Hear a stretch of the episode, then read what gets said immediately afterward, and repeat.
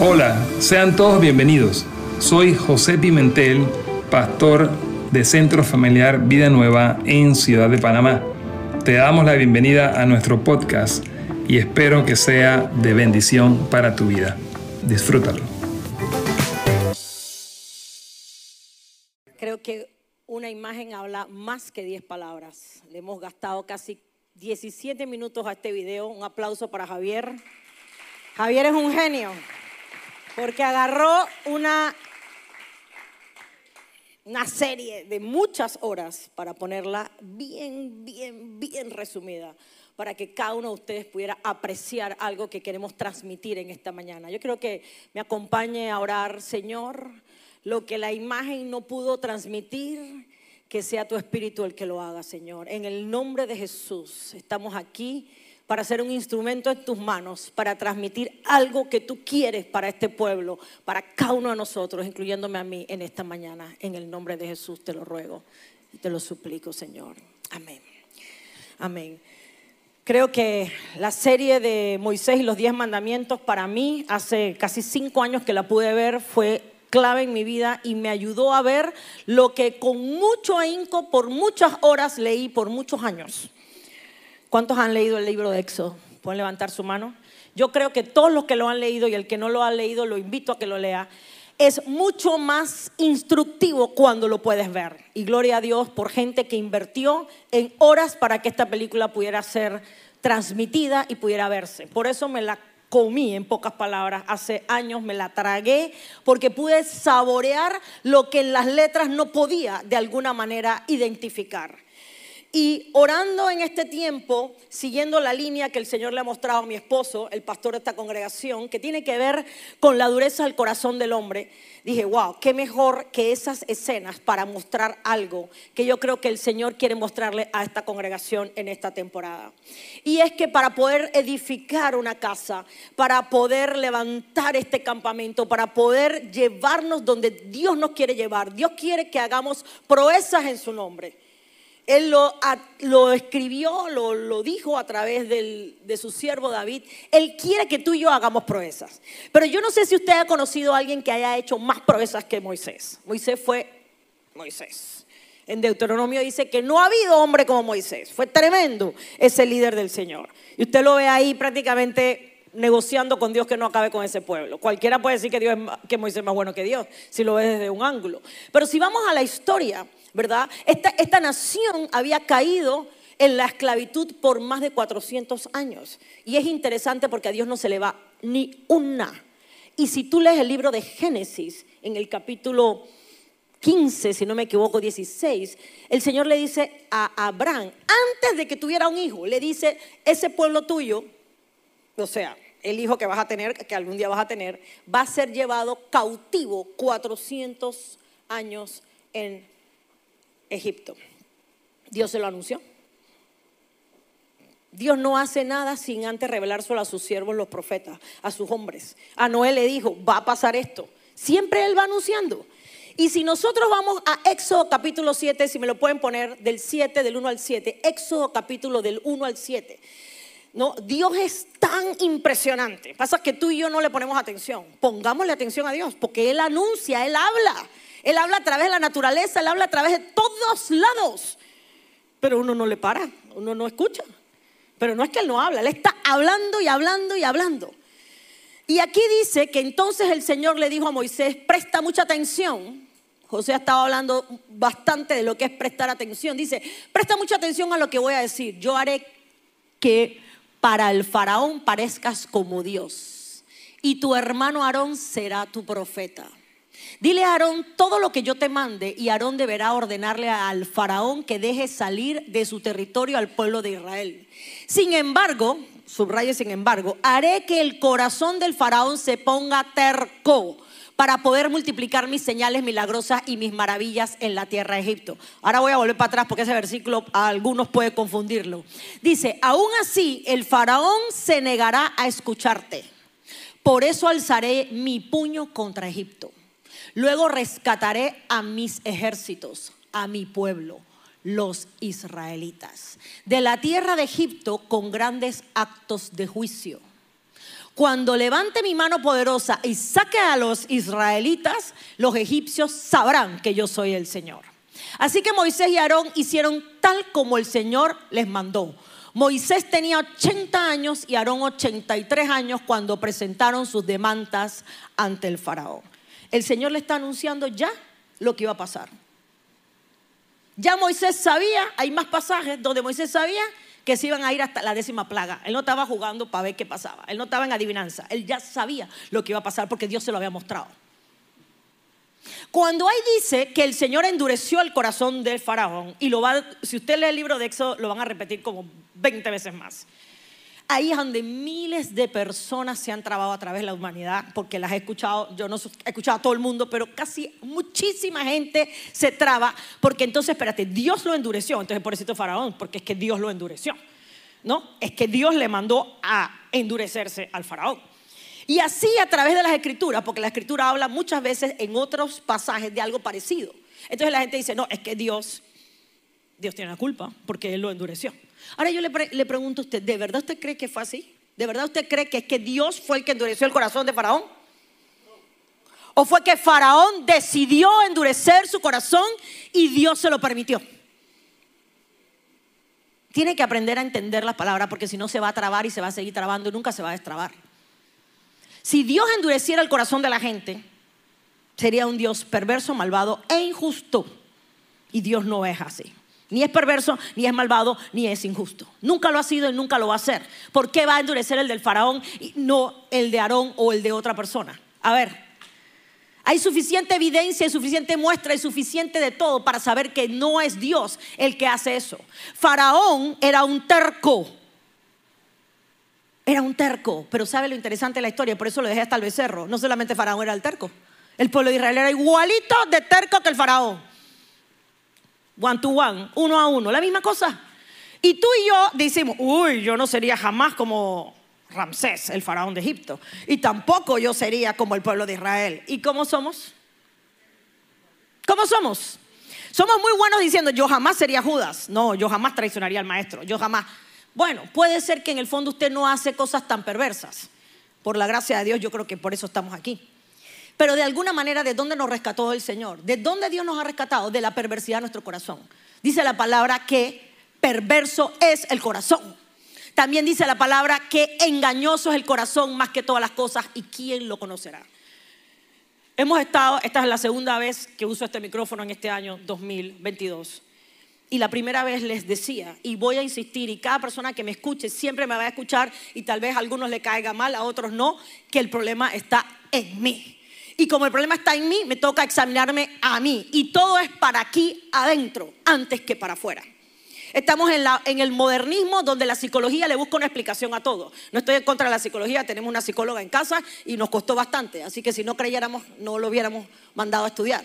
Pero la psicología moderna quiere hacerle ver a hoy en día a todo el mundo que cualquiera es culpable menos tú. La sociedad, tu papá, tu mamá, tus amigos, tu entorno, pero tú no.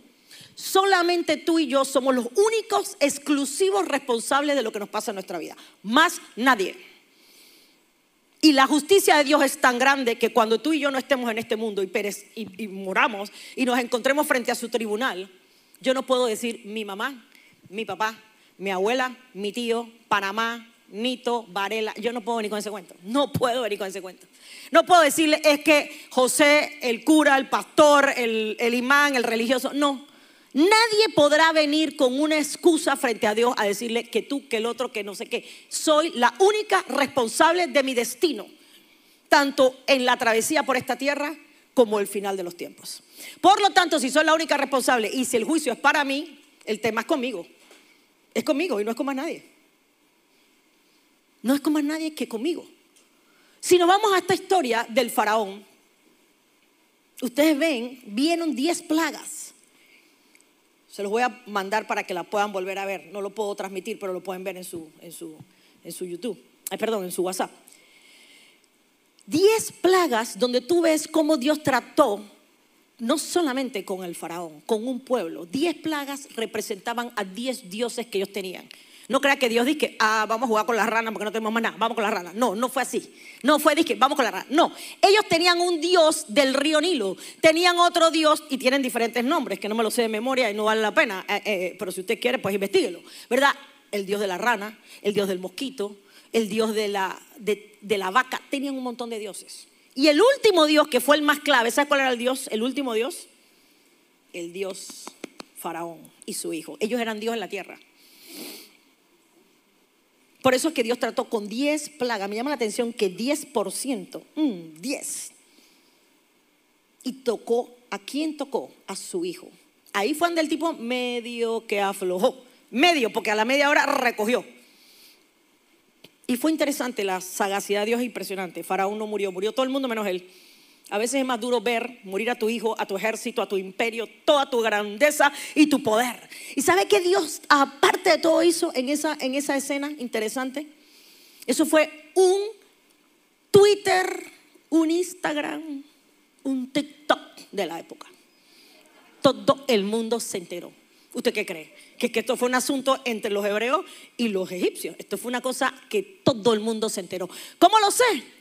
Primero por la historia, pero por las escrituras vemos cómo Raab, la ramera de Jericó, se enteró. Ella se enteró. Dios jamás va a permitir la injusticia de que usted se vaya a su presencia porque nadie le explicó o porque nadie le dijo. Él se ha encargado de que la humanidad entienda quién es Él, porque Él es un Dios bueno y porque Él es un Dios justo.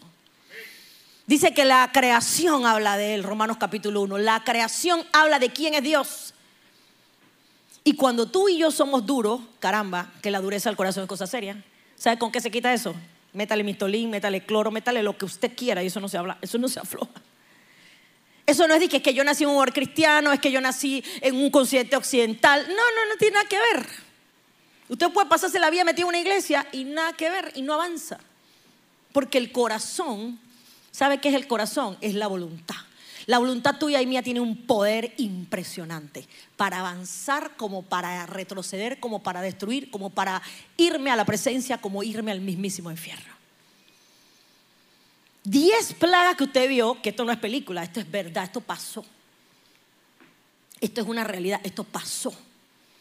Pero no había, no, no aflojaba. Eso era guerra para ver, para ver, para ver. A mí me impresiona la convicción que tenía Moisés. Moisés está convencido de en quién él había confiado. Confió tanto en Dios que pudo interceder por ese pueblo endurecido.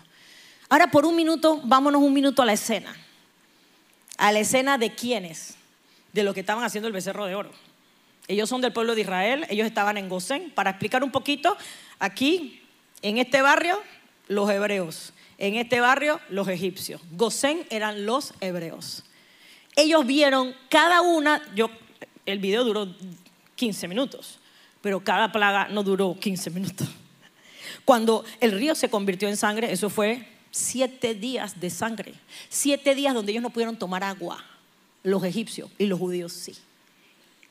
¿Ok? Tírale la otra plaga, tres días de rana. Y así fue como mes, mes y medio de plagas, entre que iban, quitaban, negociaban, chapa atrás, chapa adelante. Y no se atrevió, eh, Faraón no se atrevió a tocar a Moisés, porque lo pudo haber ejecutado desde el día uno, pero no se atrevió. Al final de todo ese poco de plagas y de toda esa mortandad y todo ese juicio que hubo sobre esa nación, dice las escrituras que muchos egipcios se fueron con los judíos, para que usted sepa. Dios siempre le da chance a la gente, no importa, no es que es el favoritismo del pueblo de Israel, no, no, no. no. Dios está tratando con todo el mundo. Un montón de hebreos, perdón, un montón de egipcios salieron con Moisés y se fueron para allá.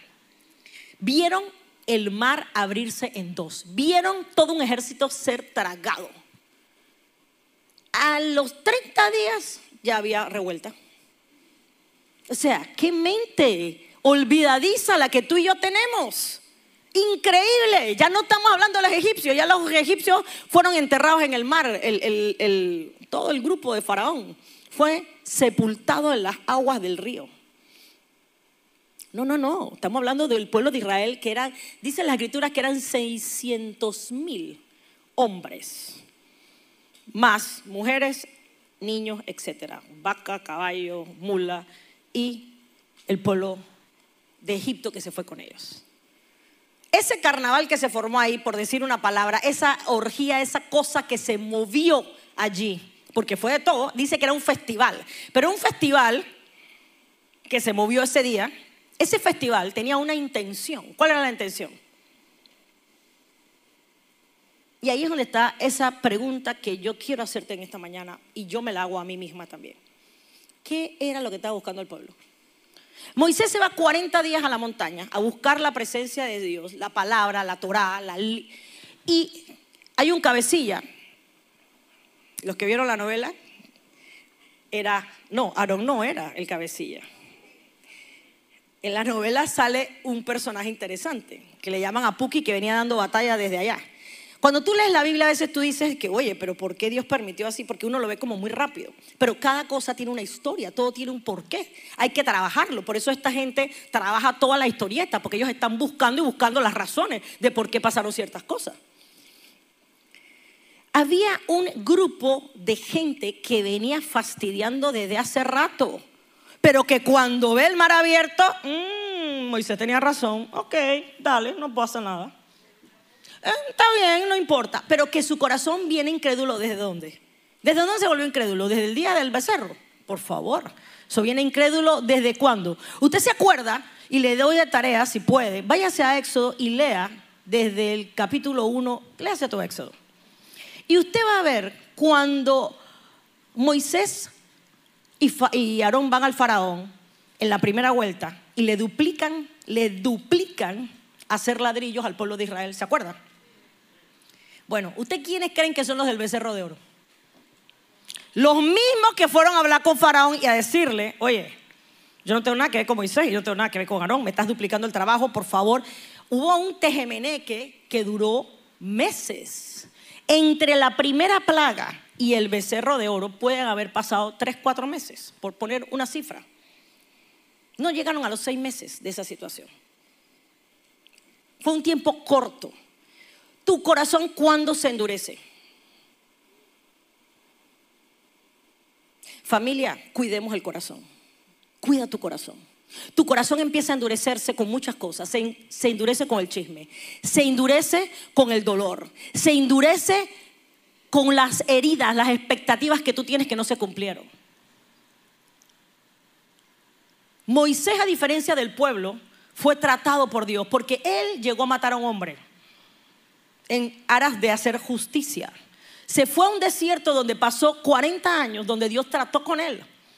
Moisés se consideraba un inepto, tartamudo, que él no era capaz. Él no estaba buscando protagonismo ni estaba buscando ser el líder. Él simplemente fue sensible a la voz de Dios y fue usado por el Señor. Pero hay gente que se sienta a cuestionarlo todo, a criticarlo todo, a juzgarlo todo. Yo soy mejor que tú, yo sí lo puedo hacer, tú no lo sabes hacer. Y empiezas a endurecer tu corazón desde una escena que empezó los ladrillos y va pa, pa, pa, pa, pa, pa. Cuando se desaparece Moisés, se va por 40 días allá arriba. Nosotros necesitamos un Dios. Nosotros necesitamos un Dios. Oye, pero ¿qué Dios tú necesitas si tú acabas de ver todo lo que acabas de ver? Tú acabas de ver el mar abrirse. Tú acabas de ver el agua convertida en sangre. Tú acabas de ver morir a todos los primogénitos de Egipto. ¿Cómo que tú necesitas ahora un Dios? ¿Usted cree que Aarón cayó así porque sí? Aarón es el hermano de Moisés, usted bien sabe, usted sabe la historia. Tres añitos mayor que Moisés, dos viejitos los dos. Pero era tal la cantaleta del pueblo, queremos un Dios, queremos un Dios, queremos un Dios, queremos un Dios, queremos un Dios, que el hombre ya ya, ya, ya, ya, me tienen harto. Ya, hagan lo que ustedes quieran. Tengan mucho cuidado de ser Aarón. Porque tú y yo podemos ser Aarón. Nos marean, nos marean, nos marean, nos marean, nos marean. Ya, dale, dale, ya. Da, lo, que quieran. Papás, muchas veces los hijos empiezan chiqui, chiqui, chiqui, chiqui, chiqui, dale, dale. La congregación, queremos, queremos, queremos, queremos, dale. Porque te marean, te marean, te marean, porque no estás parado en una roca sólida y no sabes qué quieres y hacia dónde vas. Y viene la multitud y te mareó. ¿Qué le dice Moisés Aarón? Es que, es que el pueblo, tú sabes cómo es ese pueblo, si tú has lidiado con él, tú sabes que son un pueblo de dura servicio. Y tú, soquete. ¿Ah? Soquete, por no decir otra palabra. Pero no crea que usted y yo no somos Aarón, ¿o sí? Llega tal la presión del grupo, tal presión y presión y presión y presión. Póngase en el zapato de Aarón. ¿Qué hace usted? Dele. ¿Cómo fue? Dele. ¿Qué hizo Aarón? Demen los arcillos, demen todo el oro. Miren qué increíble. Esto me voló la cabeza. ¿Quién le dio oro a ese, a ese poco de esclavos? ¿Y por qué se lo dieron? ¿Usted se acuerda esa parte de la historia? Es que no había tiempo para poner tanta película. Dios le dijo a Moisés, dile al pueblo, porque el pueblo es muy humilde, que le pida oro a los vecinos. Ellos no se les había ocurrido. No, no, nosotros somos esclavos. No, ellos no nos van a dar nada. Dios fue el de la iniciativa. Pídele oro al pueblo. Pídele oro al pueblo. Que ellos están tan hartos de ustedes, tan desesperados, que le van a dar todo para no verlos más nunca. En eso fueron obedientes. Pidieron el oro. El oro representa la bendición que Dios le había dado a ese pueblo. Una bendición para construir posteriormente el tabernáculo. Que todo tenía que ver con una representación de lo que Dios quiere, quería y quiere hacer en medio de nosotros. Ese oro era para el tabernáculo. ¿Y para qué fue usado? Y mira, Aarón dice que yo lo eché ahí y salió el becerro. Lea la Biblia, que dice, echo y salió el becerro. Salió un becerro que representaba en un corazón duro de todo el pueblo de Israel. Yo no estoy concentrada en hablar de Egipto hoy, yo estoy concentrada en hablar de Israel porque tú y yo representamos Israel. Tú y yo no representamos Egipto, porque de Egipto fuimos sacados. Tú y yo representamos Israel. ¿Y cómo somos los israelitas del Espíritu? 40 días de no escuchar nada, de no ver movimiento, no hay señales, no hay prodigio, no hay nada. Estamos acostumbrados a plaga 1, boom, tres días plaga 2, cuatro, cinco días. ¿Me entiendes? Eh, no era la plaga, era lo sobrenatural. Lo sobrenatural era tan impactante que el pueblo de Israel estaba, wow, wow, wow, wow, wow. Un silencio de un mes y puff. No, necesitamos acción, necesitamos. Muchas veces los predicadores, los pastores, nos hemos vuelto en entre, gente que entretiene al pueblo. Entretenimiento. Alimentamos las emociones de las personas y no necesariamente la edificación correcta. Estamos hablando que para poder hacer proezas necesitamos estar bien edificados, bien solimentados. El único que se salvó de alguna manera de ese complot fue Josué. Pero había un grupo, si usted lee mejor, que eran los levitas, la tribu de Aarón y de Moisés. Ellos no fueron contaminados en cierta forma. Y fueron los que pusieron orden en esa revuelta de esa orgía que se formó, porque ahí se formó eso. No era simplemente un becerro. Ahí se formó una parranda donde había alcoholismo, donde había enredos de sexualidad. Ahí se formó algo bien feo. Porque la rebelión contra Dios va a dar origen a esas cosas. Y ese día, dicen las escrituras, que murieron tres mil personas. Porque una vez que Moisés bajó y, y rompió las tablas y formó eso, él dijo, ¿quiénes están conmigo? Y los que lo apoyaron a él fueron los levitas. Pero los levitas no fueron capaces de asesorar a Moisés, eh, perdón, a Aarón antes, porque si los levitas se hubieran parado y hubieran hablado con Aarón, capaz que Aarón se planta. Eran unos disque sí, pero disque no. No hubo palabra de una intervención a favor de la no construcción del becerro hasta que Moisés reventó esas tablas y agarró el becerro y lo reventó. Cualquiera puede decir, oye, qué sanguinario es Moisés. Pero yo quiero que usted vea algo en esta mañana y es a Dios. Veamos a Dios. Yo le pregunto a usted, ¿Dios merecía esa, esa, esa ingratitud del pueblo? Dios merecía de parte de Aarón, que fue testigo de todo esa indiferencia y esa cobardía de parte de Aarón? Nada más escucho a Cune. Ella la vocera, dice Alex. Somos muy buenos. La humanidad hoy en día es muy buena juzgando a Dios, más no a nosotros. Somos expertos. ¿Y dónde estaba Dios cuando se cayeron las torres? ¿Y dónde está Dios con la hambruna de África? ¿Y dónde está Dios con la crueldad de yo qué sé? Eso es lo primero que hacemos. Quise traer estas imágenes para que usted y yo pudiéramos ver la crueldad de donde Dios nos ha sacado a nosotros. Que se manifiesta, se manifiesta, se manifiesta. Y en un momento, como quien dice, de descuido, que no hubo descuido porque todo estaba intencional, el pueblo corre a hacer su propio Dios. Familia, desbaratemos hoy nuestros propios dioses. Por eso dicen los mandamientos, no te harás imagen de cosa alguna, solamente adorarás a Dios, al Dios invisible. El Dios de los egipcios era visible, la rana era visible, la vaca era visible, todo era visible. El Dios de los hebreos es, es invisible. El Dios de los hebreos se manifestó en Cristo. El Dios de los hebreos se materializó en Jesucristo. Jesucristo no lo puedo tocar, nunca lo he escuchado, no se me ha aparecido. Hay gente que no cree si Dios no se le aparece y le habla en voz audible. Jesucristo le dijo a la generación, generación mala y perversa no vas a recibir otra señal que no sea la de Jonás. La señal de Jonás, que fueron tres días en el vientre de la ballena, tiene que ver con los tres días de muerto Jesucristo. Tú y yo no necesitamos más señales, porque las señales las hemos escuchado todas y las hemos visto todas a través de la resurrección de Jesucristo.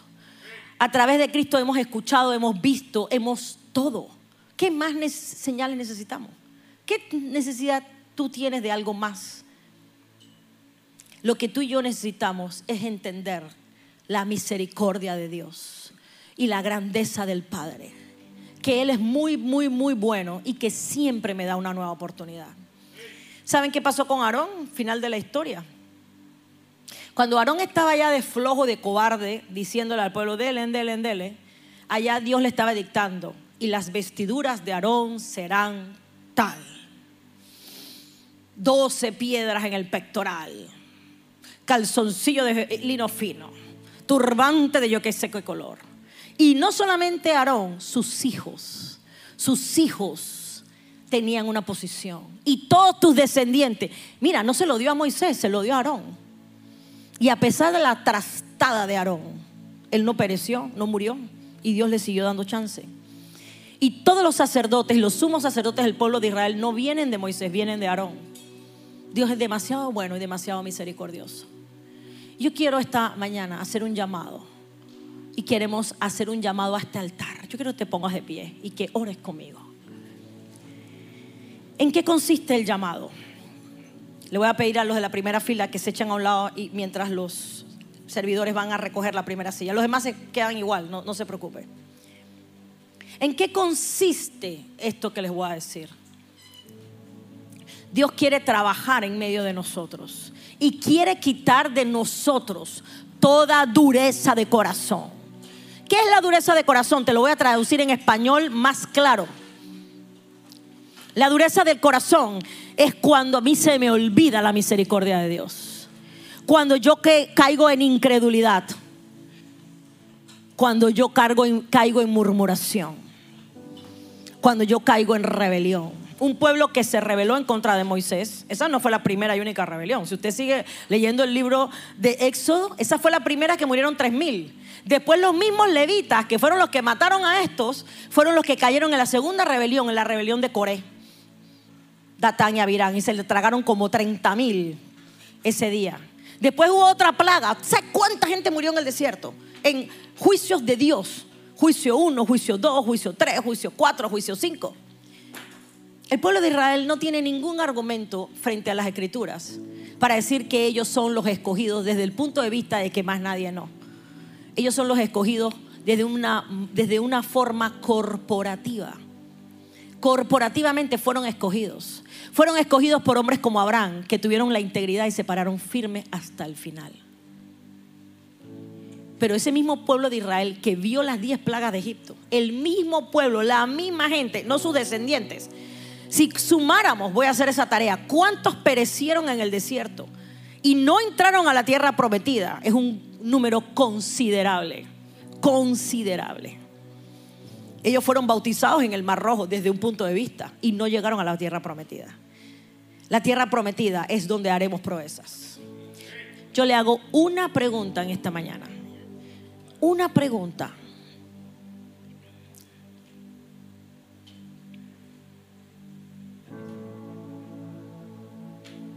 ¿Usted es de los que quiere llegar a la tierra prometida? ¿Usted está capacitado y listo para llegar a esa tierra prometida? ¿O en su corazón hay dureza? Hay dureza porque nací en esta casa, me bauticé en este lugar, he dado diezmo, he dado ofrenda, he estado aquí, he estado participando en la alabanza, en audiovisuales, en tanta cosa he participado. Pero yo todavía demando señales, yo todavía tengo un corazón duro, incrédulo, rebelde y arrogante. Yo no sé usted, pero yo creo que yo personalmente no puedo cantar victoria. Y puedo decir aquí como un testimonio no bueno que en mi corazón hay dureza y que yo necesito mucho más de su presencia, más quebrantamiento. Y por eso queremos abrir en este momento este altar, este lugar, para poder juntos como congregación tener un quebrantamiento. Un quebrantamiento que, pasar aquí es una representación frente al Señor, no frente a nosotros. Señor, yo necesito no terminar como terminó la gente del becerro. Yo no quiero acabar como los del becerro. Tampoco quiero acabar como Datán y como todo un pueblo que murió y no pudo entrar en la tierra prometida, que no logró alcanzar las proezas que Dios tenía para ese pueblo. Si usted necesita ese toque del Espíritu Santo en especial puede pasar en este momento a este altar.